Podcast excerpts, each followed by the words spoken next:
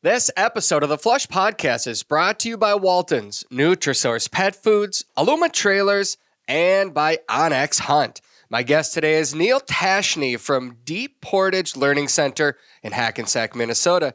Neil is part of a team hosting an upland bird camp this summer. It's a camp they've put on for the past 30 years. They teach young bird hunters everything from hunting basics to perfecting their aim to training their own bird dogs. We'll find out how this camp has changed his life and how it may impact yours. The onX Hunt app is one of the most valuable hunting tools that I take into the field every day, and now that app is available in our vehicles. Yep, onX did it. They launched Apple CarPlay. That means when you plug your phone into your vehicle, you now have the option to open up the onX app right on the dash of your hunting rig. No more holding your phone while driving, which is obviously dangerous, and you get all of the same layers on your vehicle dash that you get on your phone. You can see the aerial view of your location while driving down the road, just like you'd see if you're using your own maps, apps, Waze, or Google Maps. Except now you can find out if the properties around you are open to the public, the landowner's name that owns the land. And if you're in North Dakota, you can see if that land is posted without even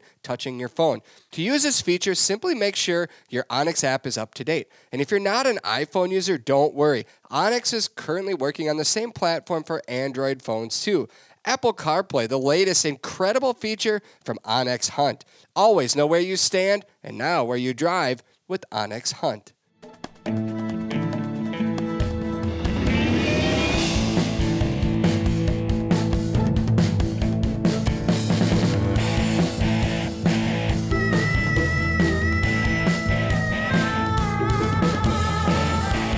Welcome to another episode of the Flush Podcast. I'm Travis Frank. I'm your host, Brandon Morton. Good morning. Good morning. How are you? I'm tired. Yeah, you look tired. They, oh, well, thank you. it is Tuesday, April 18th, and last night was opening night of the NHL Lord Stanley's playoffs. Yes, and the game went a little late. It went a little late. A little late. Yeah. Yes, I am a Wild fan, and they went to double overtime, and they finally pulled it out. What a game it was! My Really goodness, a lot Really of good. oh playoff hockey. There's, I'm sorry, there's nothing else like it. No, I agree. I mean, I mean- it, it puts the regular season to shame. It's almost pointless to watch the regular season. They're two completely different oh, styles and man. paces of play. You can, I mean, just the intensity every shift. I mean, it is, it just, you know, like. I, I can't I grew up pl- playing baseball, watching baseball. My grandpa had baseball on in the background when we'd be fishing and whatever we were doing, we listened to every game and I just loved baseball. But a lot of that was because I didn't have hockey in our town growing up, so I didn't play it. I love the game of hockey now. It is. It's a blast. I grew up. We played street hockey every single day in the Yeah. summer. Like that's just what we did as kids. Hockey was really big in my hometown. Yeah. And here's my here's where I struggle right now. You've got these NHL players that they can barely walk. Their bones are broken and they're out there playing and skating. I'm sorry, but Byron Buxton to start the season for the Minnesota Twins played DH 4 days and then got a day off. He's made of glass. He is. I don't. I I I just can't. I have lost so much respect for the game of baseball because they don't need rest. Yeah. In my opinion, they're in the prime of their life. Yeah. You know, they're never going to be in better shape, and you can't bat four times and then play the next day. Like, what is it? Oh, A I hockey just. player will take a stick to the face, lose some teeth, and go back out on yes. the ice. After Oh that. my gosh, hockey players are just another breed. Absolutely. Anyway, I'm a little tired. Yeah. That's and all right. that's all right. Yeah. Um, and you, a lot of people don't know this. You produce this show, Yeah. and you've done thousands of other podcasts, Yeah. most of them in the sports world. Yeah. Yeah. No, I started out doing sports. I think it was like I did a po- sports podcasting for five years before I started doing these outdoors ones. So this is a fun time of year when it's the playoffs. We have these late games because we live in Minnesota and they're out playing on the West Coast, Yeah. which is ridiculous. So I know we have audience all over the country, and I'm specific to Minnesota teams here right now. But uh, Anthony LaPanta, the play-by-play for the Minnesota Wild, Yeah, and I produce a show with him and Michael Russo, Yeah. who is probably the best hockey writer in all of the country. Easy, he has to be. what's it like producing their podcast every week? It's it's a lot of fun just because they're two knowledgeable guys. but they also are like best friends.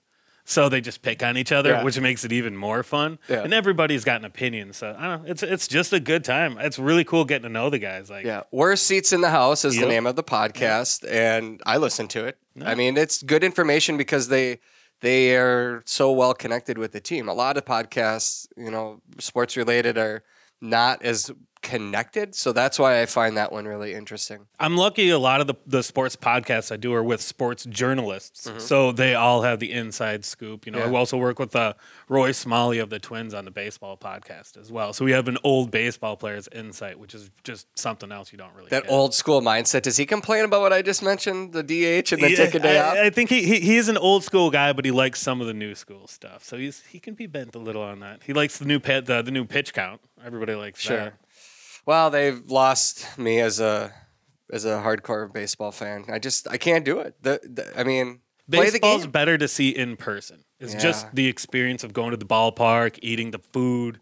That's that's baseball. That's fun to me, but I would never sit and watch one on TV. I I love the game. Yeah. I love the game, but not the way it's managed today. Yep. It's lost the interest for me. Yep. My kids, you know, they're big time into into hockey too. I mean, the action is nonstop, and these guys are just flying. They're giving their all, putting their bodies on the line, and then we sit down for baseball. It's like, and two two count. oh, struck him out. okay. Yay. Yeah. And then you hear, Yeah. And then you have a new pitcher every Da-da-da-da. every inning nowadays yes, because they can't pitch more yes, than they three. go Yeah. 55 pitches, they're out. Okay, enough of this talk. We're got to get into the world of upland bird hunting. Anyway, um, flush fact today. But before I do, I'm going to bring in our guest, Neil Tacheny from the Deep Portage Learning Center in Hackensack, Minnesota. Good morning, Neil. Good morning. Are you a Wild fan? I am. Did you stay up last night too? No way. Oh, what- how, how far did you make it into the game? I didn't uh, even watch it. So What? I, I, was no, I, I don't have cable or anything like that. So I just uh, I'm a Wild fan, but you know th- th- they don't interest me as much as high school hockey or college hockey does. So So we have in Minnesota, and we have a lot of listeners to this Mhm. show in Minnesota. So that's why I'm okay talking about this. Um, uh, the greatest sporting event in our country, arguably, is Minnesota's boys state high school hockey tournament. And if you've never seen it, they pack that arena. They were doing numbers bigger than pro sports games that same day. Like Yeah. that's how many people showed up. Like 18,000 people showed up for high school hockey. It's amazing. What's your history with Minnesota's high school hockey, Neil? Well, I grew up in White Bear, which holds the record for most state title appearances without a win. So that's always good. Do you also hate Edina? Uh, I wouldn't say hate, but no, there's a dislike there. But uh, you know, we we learned how to skate before we learned how to walk where I grew up. So it's you know, high school hockey. We my brother and his friends. We we even form a trip around you know an ice fishing trip the weekend of the state hockey tournament. It's it's that important to us to watch the games, and it's that like you said, the intensity of those three games is is unmatched in, in any other setting it's it's just incredible those those you know 16 17 year old kids out there playing for their careers you know getting getting the spotlight and something doesn't get any better than that so Mhm. Then they also get to show off their hockey hair flows. It's right. It's a beautiful thing. Um, let's see here. The flush fact today. I'm going to ask both of you, Neil and Brandon. How far do woodcock typically fly during their annual winter migration? Brandon, you go first. Take a stab. Like how many miles? Yeah, how many miles? Oh, jeez. On average. Uh, I'll, I'll guess 2,000. Okay, Neil. i would be in that same ballpark yeah i mean i, I know where they fly to it depends you know where they're where they're going i don't know the exact Yeah, miles it's, of that, this is not a this is a tough actual Yeah. factual question because every bird does their own thing. But according to the Ruffed Grouse Society, during fall migration, the average woodcock travels 870 miles between its breeding and wintering areas. The average distance they fly in a single night of migration is 160 miles. They fly at altitudes of about 50 feet and they take between 25 and to 30 days to do it, typically stopping four or five times along the way. Wow. There you All go. right. Yep. It's an interesting bird and the reason I I did a little research on them is because they've migrated back up. And I've spent a little bit of time out in the woods with Daisy here last week before. Um, in Minnesota, there's a resting quiet period, um, just so that you're not running dogs and bumping birds that might be on nests. Now, obviously, the snow this year is is really pushed everything, delayed the migration. But oh, it felt so good to be back out there, Daisy. The first bird, you know, she it flushed and she kind of like turned and ran a couple feet and then she was like, "Oh, that's right. I need to stop." And then from that moment on, she was rock solid again. And oh, it just felt so good to be back out in the woods. Saw a couple of ruffed grouse as well. Um, but Neil, I bring it up because this is that's your neck of the woods up there, and you're in the ruffed grouse capital of Minnesota. I, I'm not going to call it the capital, but in a in an area that's very well known for ruffed grouse and woodcock. Uh, what what does the spring condition look like for you today on Tuesday, April 18th? Well, we we just lost almost all the snow. I don't know, a couple days ago. Then it came back. No. um, so yeah, I had the first woodcock in the yard probably a week ago today, probably last Tuesday or Wednesday. I had one peenting in the yard. I haven't seen many around. I do, you know, take a lot of uh, walks with the dog, and he hasn't hasn't bumped into many yet. Um, but the grouse just started drumming, like you said. We are for sure two weeks behind schedule of a what you know what is normal now, but a normal spring. Um, uh, for sure, about two weeks behind. So yeah, I'm looking out at the lake. There's the shorelines are still very well intact. There's still scattered snow clumps in the woods, but so we're we're definitely behind schedule. But hopefully, hopefully Yeah. it'll turn around quick here. it, it can happen really quick. Obviously, the Yeah. extreme heat, you know, isn't likely to return uh, soon, but it'll be gone really quick. For somebody that's never experienced or doesn't understand what that woodcock mating ritual in the spring looks like, sounds like, can you paint the picture for us? Yeah, so uh, woodcock uh, have a pretty unique uh, display in the spring. So when the males come back and they, they find a suitable area that they find, hey, this is this is where I need to be. This is where the hen needs to be or the female. Uh, they'll do a peent, and there's there's a lot of different words people use to describe it. I was always a zeep. Some people call it a peent, but they'll do that little sharp uh, peent there uh, out of their beaks. And they'll do that for a little bit, and they'll kind of move around in a little circle, a little circle, and then eventually uh, they'll take flight. And this always happens right about dawn, or sorry, about dusk. And then they'll start, you know, going all the way up in the air, and their wings make that beautiful, um, kind of that squeaky noise. It's kind of hard to describe, but it's just really squeaky sounding, really kind of just very interesting how they do that with their wing feathers. And then they kind of do a few circles up in the air, going around and around, and whoosh. Then they go right back into the ground, pretty much right where they were kind of sitting uh, right beforehand, and they'll do that all evening and a little bit into the into the night hours, and hopefully attracting a, a female that comes in and, and finds them. It's a cool sight that I have yet to see in person. Um, I've seen videos, and it's it's something that I I want to come up there. I, we just don't have a lot of woodcock where I live. You have to travel a couple hours to really get into them, especially during the the spring season. Um, how common is it to see this spectacle? if you can find you know anywhere you would hunt them in the fall young aspen by uh, an opening very common up here um, like i said we, we've had them in the yard peenting uh, where i lived previous to here we had them in the yard if yeah if you find the habitat they're they're going to lay eggs in you're gonna you're gonna find peenting birds for sure Uh, what kind of experience do you have monitoring ruffed grouse populations in the spring drumming? Um, here at uh, Deep Portage, uh, it's a pretty unique landscape. Uh, it's- it's 6,307 acres of Cass County land. It's managed for uh, timber, it's managed for recreation, and then, of course, uh, we have our own uh, campus for the Learning Center. But the past four springs, um, I've just kind of taken it to myself and kind of the volunteers and staff at Deep Portage to do the annual drumming counts on campus and around the around the forested areas. So basically, yeah, we take one Saturday in April or May when, when we think that the drumming is peaking and take a different trail, take a different area, and we spend the morning out in the woods counting drumming counts, just just like the DNR does. So it's very similar. Um, and we kind of tally those up and, and go from there. It's such a cool sight to see. Now that I have seen quite a bit of. I actually sat in a blind and and filmed uh, uh, a cameraman, a, ph- a photographer that he spends his spring days waiting for the grouse to return to the logs. And it's interesting how when they get drumming, I mean, they'll sit there all night, all day sometimes. They'll be drumming in pitch black.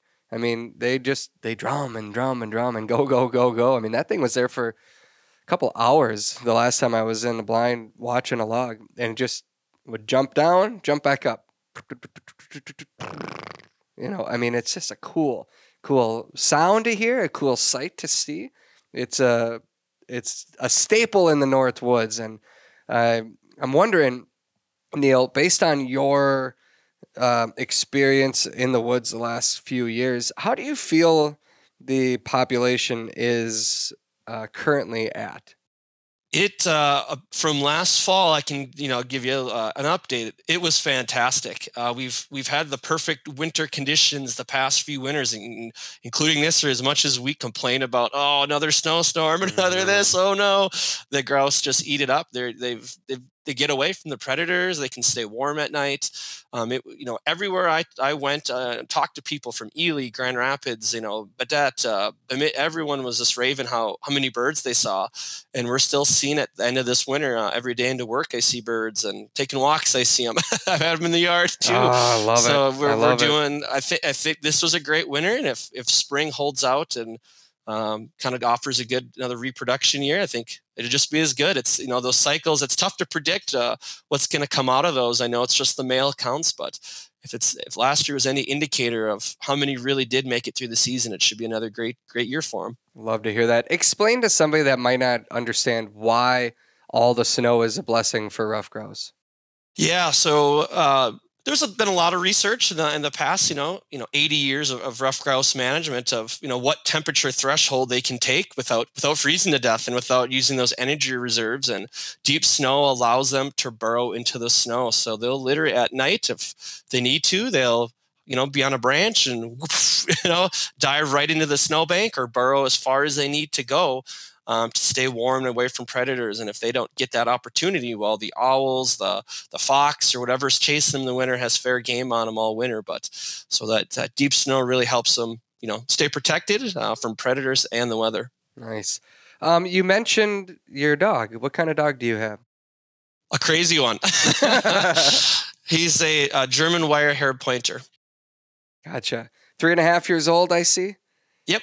Gotcha. And obviously, upland bird hunting is near and dear to your heart. Uh, let's get into the Deep Portage Learning Center and your role there. What is the Deep Portage Learning Center? Yeah, we are uh, one of a few of the uh, environmental uh, learning centers around the state that specializes in outdoor recreation. Um, so there's a few of us spread out around the state, uh, north, south, east, and west uh, around the state, and we uh, specialize in getting in the school year, you know, school year kids to come on up from the Twin Cities, from all over Minnesota. You, you know, we're all over the map to come for overnight trips uh, and to do seasonal activities that we can do that the weather and uh, kind of the conditions allow us to do. So, uh, you know, snowshoeing and skiing in the winter to canoeing in the spring and fall, ecology, biology. And then, of course, in the summer, we transition into summer camps. And those are uh, kind of the staple of Deep Portage has always been the Four Corn series. So getting kids firearm safety or bow hunters education. Uh, we're just really into getting kids outside and, and using uh, canoes and uh, survival techniques and just showing them, hey, you can do this outside. And um, you know it's okay to be uncomfortable in uncomfortable situations. Yeah. getting exposed to just you know something new maybe something to, to give them to do outside into a new hobby perhaps. And deep portage has been around for i want to say 50 years is that right? Yeah this uh, saturday is our 50th uh, anniversary celebration so this is the, the big 5-0 year. Wow congratulations to you and everybody up there. What keeps the doors open? How do you guys do it? Is where does the money come from? We have, uh, beside, well, you know, of course, we have our programming. So we see about 7,000 school kids a year and about 500 summer campers. But outside of uh, our program fees, we just have a terrific donor base. You know, people like being outside, people like just the idea of what an outdoor learning center can be. So we are really blessed to have really an incredible amount of donors who want to see this type of programming succeed and go another 50 years. Um, and it's just been a it's been really awesome to be a part of to see people uh, donate their time, expertise, uh, and, and, and, their finances to help us out. So yeah, and our personal connection, the two of us, you and I, is mm-hmm. uh, George Lyle, and George's mm-hmm. family is uh, is one of those families that has mm-hmm. supported your camp over the years, if if I'm correct, right? Yeah, yeah. Uh, George Lyle on TV. Yeah, his his nephew George uh, and I worked together for a few years together. But uh, his family has been strong supporters of organization for many years uh, at Deep Portage. So they've been a, a great uh, a great resource for us. Very cool. Um, and the reason that I think we're having you on today is because you reached out.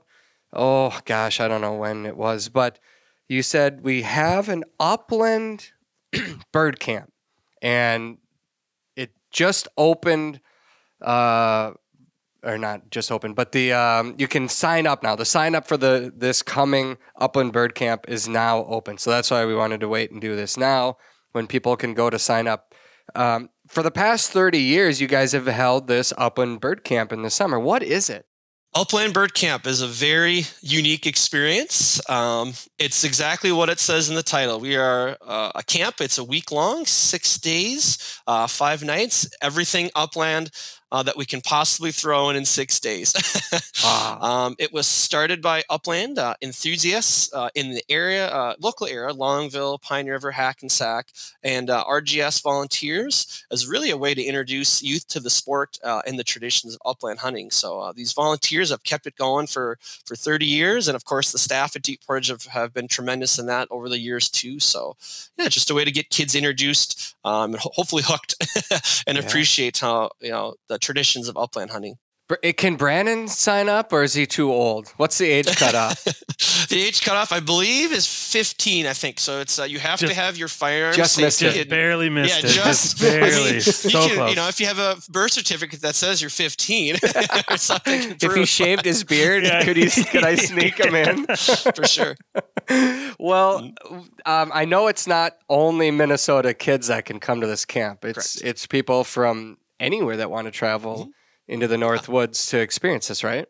Yeah, uh, we have had a few from North and South Dakota from a few connections, and I think I had an inquiry from Colorado. That would be a first this year. Really? Um, so yeah, I think the word has gotten out a little bit. Um, so yeah, I think uh, yeah, you can really be from anywhere. You just have to have a valid whatever state you live in firearm safety certificate because uh, you know make sure you're safe before mm-hmm. you come to camp, and and away we go. Well, let's let's break this camp down a little bit. Mm-hmm. Um, how many kids come or or what's like a full camp? A full camp would be 40 campers. Okay. So it's a pretty intimate camp then for a week. It's not hundreds of kids out there. Correct. Yep. Okay. Um, what do they do when they get there? Yeah, kind of run down, kind of uh, maybe day by day, and feel free to, to stop me and ask questions as we go. But yeah, so again, it's we're just trying to give them an introduction, not giving them too much information, but you know, hopefully they're going to find something at camp that really interests them that they can take into the field with them or take back home with them, um, uh, improve their shooting skills or you know whatnot. So we really try to hit a lot of different elements to, to kind of strike a chord with them. So when they get to camp, we, you know, the first day is all about an introduction to, to shotguns and shot shells and hey, what what is a shot shell? What is a shotgun? How do these things work? we don't we don't take anything for granted. You know, we want them to understand, you know, how does a pattern work? You know, what size different shot can you use? You know, what are the different shots available for use? Um, we introduce them to the different actions of shotguns, the different gauges, you know, just that introductory stuff that every kid should just be familiar with. You know, when they're sure. going to handle a fire and be in the in the uplands. There's so many. There's so much good science out there. You know, that's hey, you should be using this for pheasants. You should be using this for sharp tails. Well, we, we kind of talk about that, and just so they're kind of aware of what those terms mean. Uh, when, when they get to that point. I'm going to jump in here real yeah. quick because shot shells and shotguns, I mean, those are both topics that even experienced hunters often ask questions about, mm-hmm. you know? So uh, it's that's something that I think when kids are sitting there and you're and you're talking to them, what what are their reactions to all this? What are their questions that they ask you? They definitely have a lot of great questions because you know about you know essentially like how does the the shot shell hit number twos versus number sixes? Essentially which has more power? You know kids are kids love that kind of stuff. Yeah. they like going to the stores they like looking at the boxes and oh this is bismuth. Oh what's that? What's that new thing?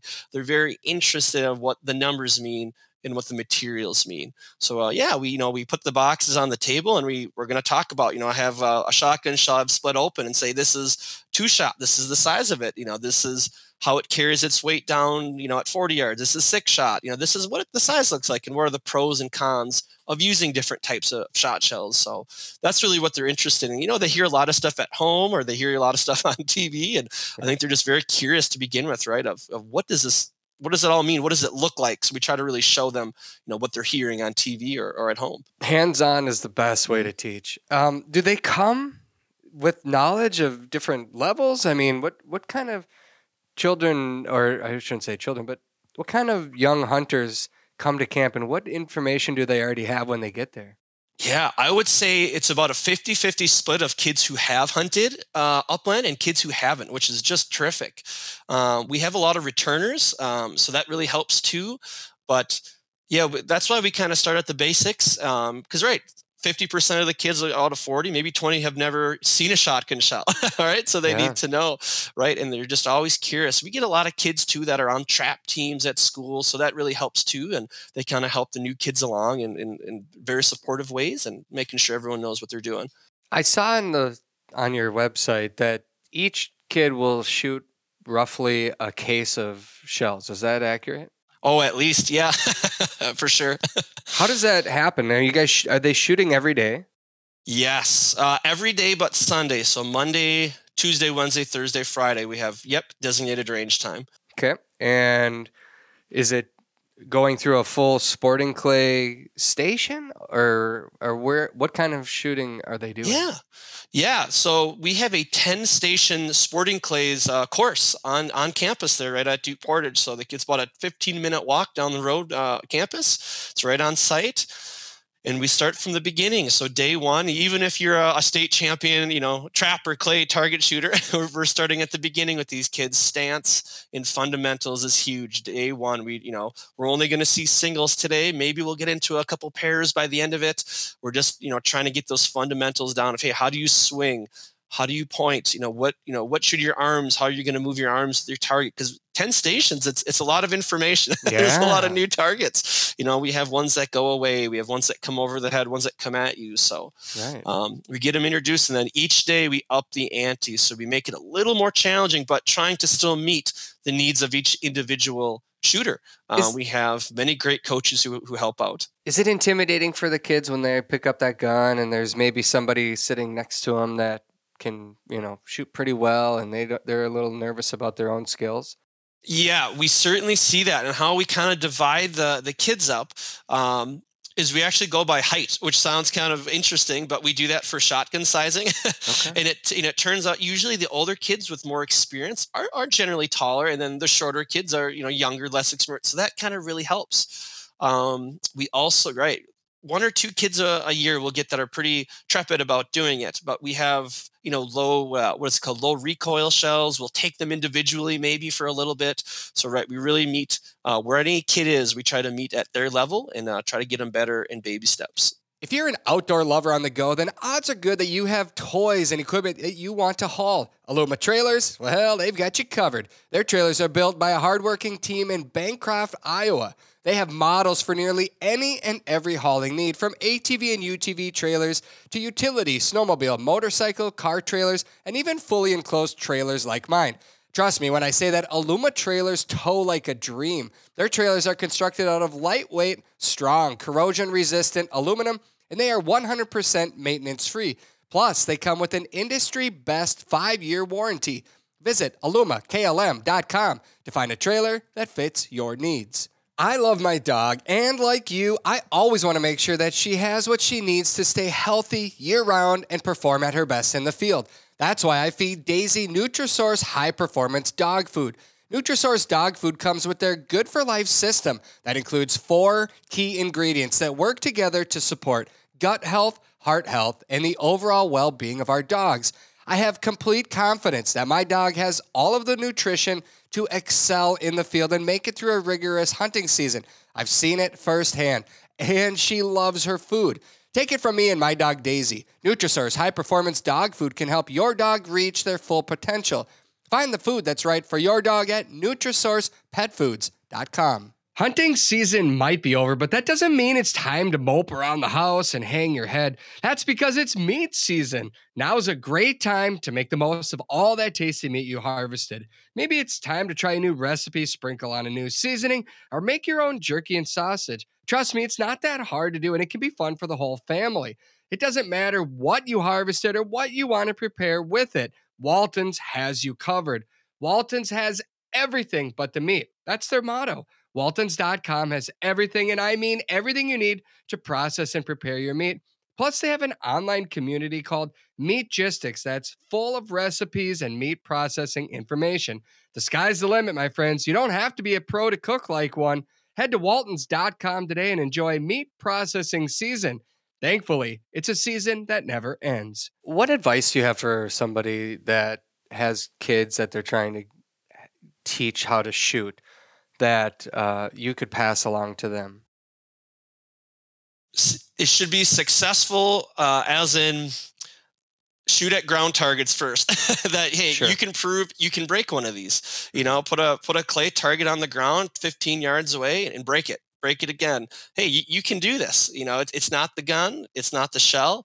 It's it's it, you can do this, and then you know, baby steps from there. Make it easy, um, so that way they can continuously get better. And hey, you're going to fail a bunch once they start flying. it's, it's, as we know as hunters, as mm-hmm. you know, sporting clays uh, shooters are going to miss and that's part of it you know follow that target all the way to the ground do everything right even when you miss i think is probably the biggest piece of advice I could give somebody is do it right, make it look good, even though you're missing. sure. I mm-hmm. have to imagine you've seen a lot of joy in some of those kids. I've I've introduced several people to shooting their first time, and when they hit that first target, mm-hmm. they look at you, they look at everybody around, they're like, "Oh, I yep. like something something clicks right mm-hmm. in their yep. mind." They're like, "Okay." That mm-hmm. makes sense. I can do that again. And the just pure joy that comes out of that, the facial right. expressions. I you have some stories that stand out in all your years of doing this? Yeah, it's I have a yeah a few, and, and, the the one thing that I always you know we always see at Upland Camp is this is a wing shooting school that is de- designed to get you better at bird hunting, and we get a ton of kids from their local trap teams. And trap shooting and clay target shooting is is 100% a different activity. Yeah. so they always walk up with the gun pointed at the ground and they get in the cage and then they start missing and then they start missing. And no matter how many times you tell them this you can't be doing that. This is you know get set get ready. And then finally they listen and then finally they hit one they're like oh i get this. You know we're preparing them for wing shooting. So yeah you're going to get kids that are going to miss you know 75 80% of targets and that's okay. But like you said when they're when they're hitting those uh, a few at a time taking baby steps right? The, the smiles on their faces and like hey i can do this. It's just going to take me longer than another kid. And that's okay. Um, so yeah it's i think that's what makes upland bird camp so special is the, the, the differences in shooting abilities and then the kids who are good are always been so supportive of the kids who need help giving them tips giving them a, a high five when they get back to the bench. It's always been just a really supportive community. Love it. Beyond shooting what other um, activities do you take these kids through? Yeah, so we're really lucky to have a, a tremendous group of volunteers that uh, dedicates their time to come in and do special speeches and, and lectures and uh, activities for the kids. Um, one of our favorites is we have a, a local um, DNR biologist come down from Bemidji, and what he'll do is he'll bring uh, a bunch of duck wings and grouse wings and woodcock wings, and he teaches the kids how to ID birds on the wing, uh, try to get an approximate age, and if you know what their sex is, if they're male or females. And kids love it. They they don't seem that interested at first. it's kind of funny, and then at the end of the week, like, what was your favorite part? Like, oh, I love learning how to age woodcock wings, or if they're male or female. That I think that was really useful. Yeah. Um, then uh, he'll also bring his radio telemetry gear. Uh, he does a lot of uh, GPS work in his research, and he'll hide uh, the GPS targets in the woods. And he'll literally, just like on you see on TV, he'll give the kids that big antenna-looking device with the beeper, Sweet. and away they go. I want to go to woods. this camp. Sounds like fun. It's so fun. um, hunting ethics and mm-hmm. safety. I have to imagine that becomes part of this program at some point, right? Yeah, so that's you know our biggest takeaway from Upland Bird Camp, besides becoming a, a safe, effective wing shooter, is how we go about uh, ethically and responsibly hunting. And you know, there's so many different good answers to that. Sure. there's also a lot of bad answers to that, and we have volunteers that'll come in and not just tell stories, but tell stories with a meeting and get kids to think about their actions uh, of what they're doing out in the field. You know, we we have a speaker who used to come in and and eh, as simple as you know he has this story he always tells and he goes you know one day i was up in saskatchewan and i i shot a hungarian partridge that went four feet over a property line. And he goes i could have easily walked over there and grabbed it no no no harm done. It was on private property nobody would have seen me but i took the extra step to walk the quarter mile to that farmhouse and ask permission uh, if i could retrieve and because of that one simple ask and you know it, he gained access to like 10,000 acres of private hunting land in wow. that day. you know, they invited him back. And there's simple stories like that just to remind the kids hey, somebody is always watching you. Um, be nice to people when you're asking permission uh, and how to follow through on that, how to come back year after year, how to be respectful of the community. Um, and, and, take care of our resources uh, uh, outside of, uh, of, just hunting, how to take care of landowners' uh, land essentially. So, do you teach them how to ask permission? We do, yes. that is that is something that I don't know that I've ever heard anybody else do at any camp. How yeah, to ask it's, permission. It's kind of a fun activity we do. So what I'll do is, you know, I have a a long, uh, you know, I've done a lot of private land ownership acquisition in my life. So it's so of our volunteers and we'll we'll hide behind the door essentially, and they have to knock on the door and we just come up with different scenarios of what we have seen in the past from from different you know from different property owners and the kids have to ask permission and sometimes they get it and sometimes they don't and we make them think uh, and make them kind of use um, you know, they're they're 14 or 15, so they're kind of nervous, but we mm-hmm. understand that. But we kind of train them and coach them. Hey, take off your hat when you come to the door. Hey, be responsible. You know, what's the first thing you should say to a landowner? You know, things like that. We talk about with them to, to better prepare them to be uh, presentable for the hunting community. I think some of our listeners could benefit from this. Is there any way to give us a glimpse of how this goes down? Yeah, uh, uh, like I said, essentially, the you know, for ten minutes, you know, we or maybe a little longer, we we just have a few stories of things we've encountered in the past, land ownership wise, bad things and good things that we've you know sure. that we've we've all seen going to you know uh, people's doorsteps, you know, being ignored or being yelled at, or hey, yeah, of course you can hunt here. So we, we just kind of coach them through. Hey, the, the first thing you should really say is, hey, my name is so and so. Do you allow pheasant hunting on your property? Because you know that's right there. That's the first thing you should be asking. You know, this is who I am. This is what I'm interested in. Mm-hmm. And if mm-hmm. they don't, well, you didn't waste any more of their day. And if you and if they say, yeah, I do, now we can start talking. Hey, this is who I am. This is where I'm from. Um, this is what I'm interested in, and um, kind of continue the conversation from there. So, wow, that's awesome. I I think that's a skill that a lot of times can be intimidating for mm-hmm. people, mm-hmm. and right. Yeah, it's it's interesting. So a couple of the places near where I live, I've known the landowners for quite a while. They've given me permission for several years. and now that my kids are coming with too and also hunting, they've we even though I could call them or text them and you know let them know I'm coming out or making, you know, asking is it is it okay to come back out again? I always stop and talk to them in person, mm-hmm. and I always bring my kids with too. And I I want them to see what I'm doing and how I'm going about it and uh, you know, talking with the landowners about how things are going for them or if there's anything that they might need help with. Mm-hmm. Is there anything out there on the property that I should be looking out for and what have you been seeing? Things like that.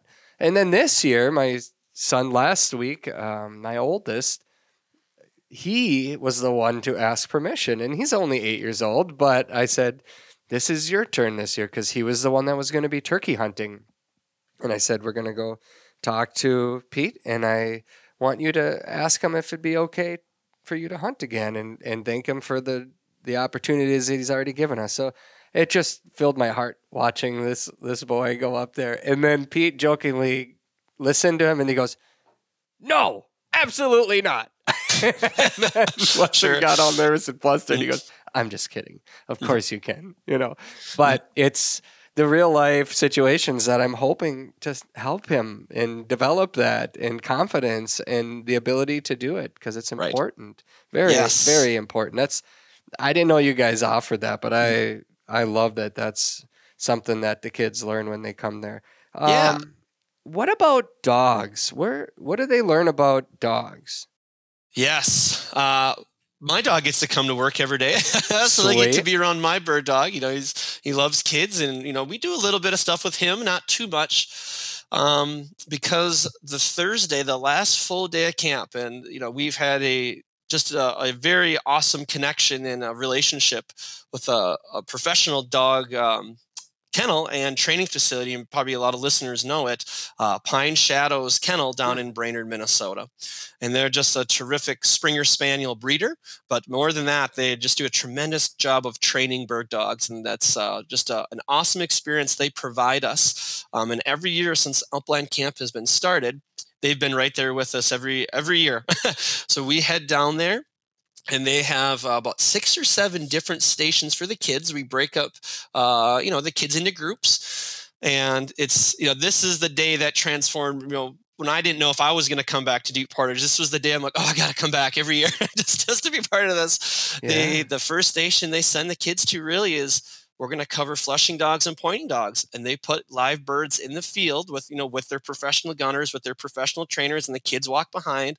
Um, and the Haglins, it's Sophie and Mark, uh, kind of the owners there, and then they're just terrific. They let the kids walk behind the trainer. The trainer's explaining, hey, this is a flushing breed. Look at him work right. Look at him work left. On the whistle, he's doing this. We know he's getting birdie when we see this. Look what he's doing. And of course, Mm. the pigeon is let go, and boom goes the dynamite, and the dog retrieves the bird. And you know what's what's awesome too. Sometimes these dogs are not their dogs. These are like client dogs.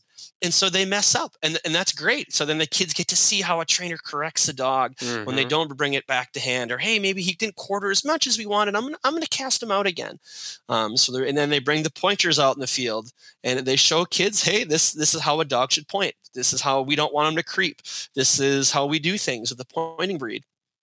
And then uh, gosh they have you know a uh, canine 101 uh, kind of medical station that sophie runs uh, for for pine shadows there and she talks about hey dogs are going to get hit by porcupines they're going to get dehydrated things are going to happen. Yeah. here's how you take care of that.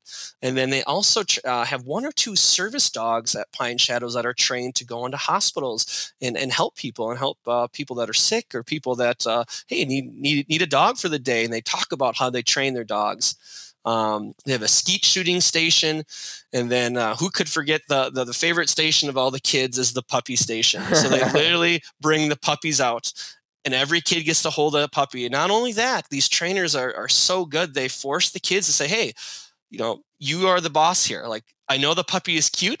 they make cute puppy sounds, but hey, you got to have more wins than the dog does. And here's how we're going to teach you that today. And they literally put a, a 10 week old puppy, maybe a 14 week old puppy in your hands. They teach kids how to pet them properly, you know, how to get them calm, uh, how to call them, how to make them uh, do things. And then they also do, hey, we're going to show you how to introduce a, dog to gunfire right in front of you. And they bring the puppies out in the field and they show you how to whistle for them, how to quarter them, how to shoot and when to shoot, uh, how to train them with birds in front of your feet. It's just, it's, it's, it's too much.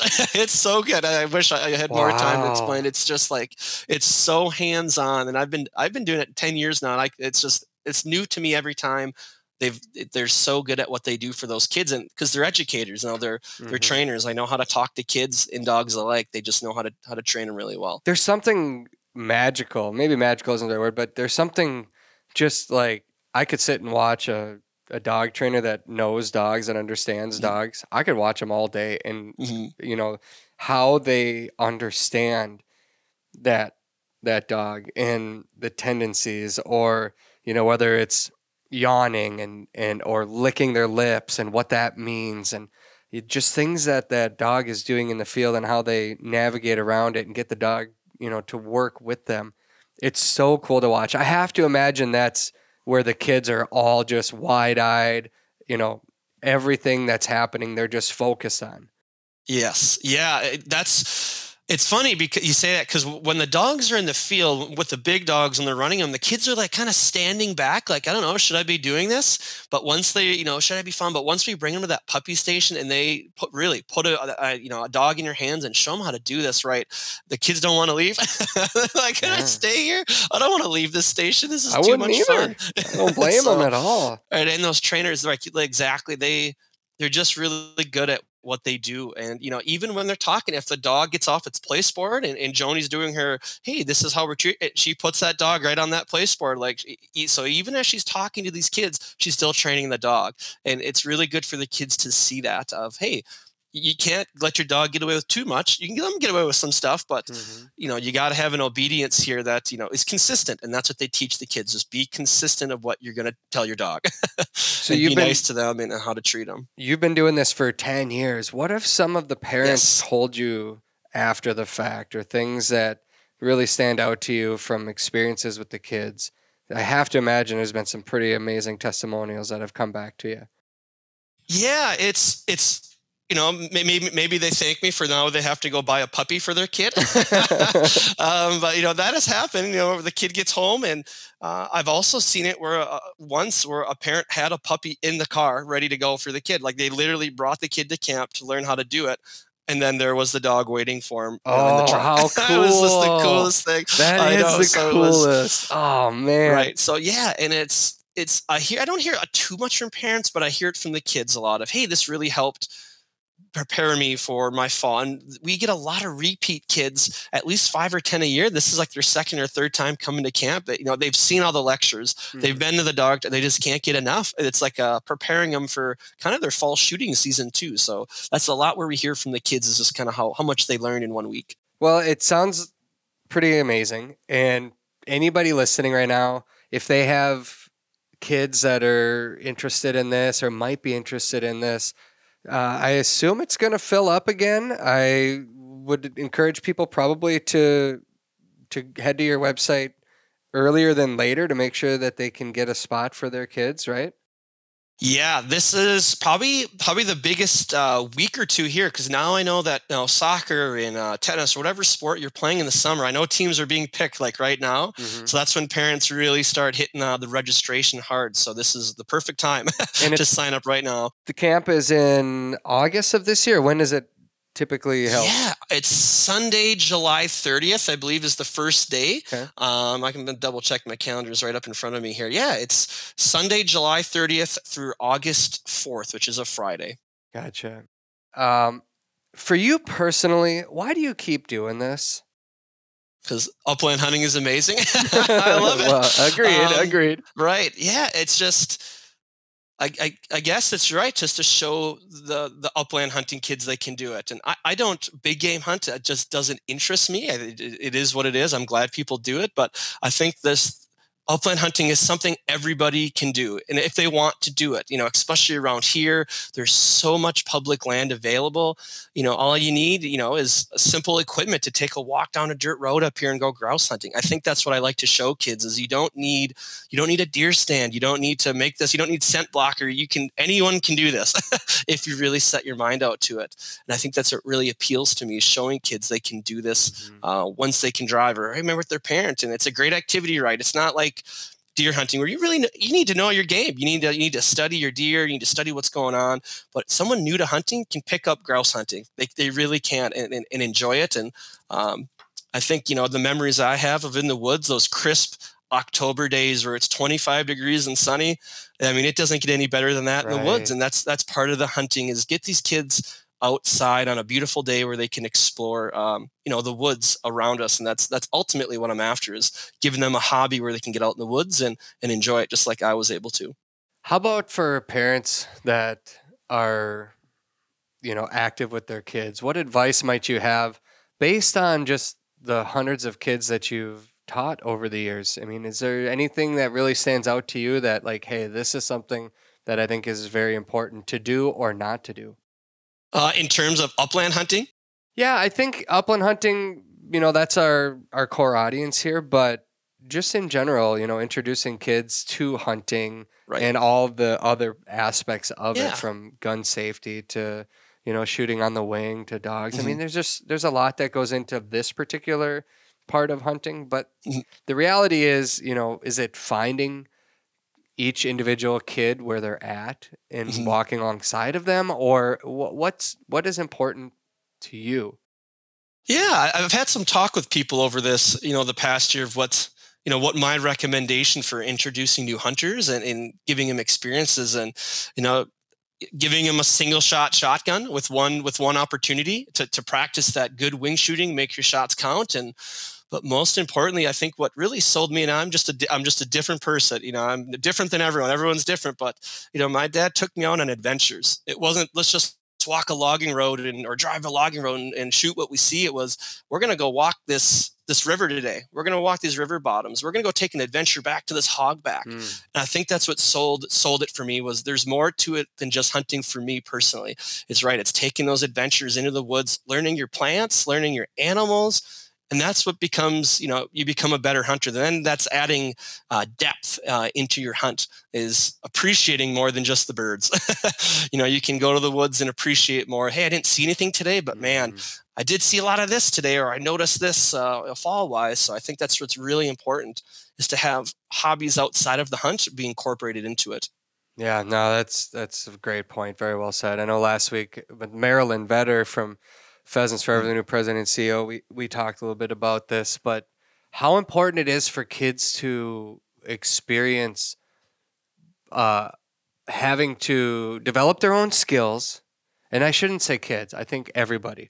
Develop their own skills, put them to the test out there in the field, Mhm. but then also just being out there and seeing animals that have to survive every day because you appreciate them so much more. And in turn, you then respect them and want to care about the land and the animals in ways that you wouldn't if you never had the opportunity to see them in their wild habitat.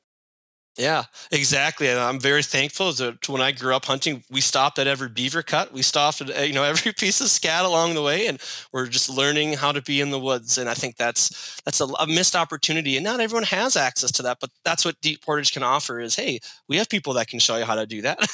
Wow. you know, we, you know, find a connection to the land um, that makes you want to come back and appreciate, like you said, of, I mean, when I go, I think I went out to Montana for the first time this fall, and I just stood in those prairies, and I felt bad for my buddy because I was sitting there trying to identify grasses and flowers, you know, while the dogs are out running, right? And that's what does it for me. I'm like, I am content. I don't care if we see a bird. I mean, I do, but this it was it was so cool to be in that type of habitat and, and something special like that. It is a special thing. Well, Neal, appreciate everything you're doing up there.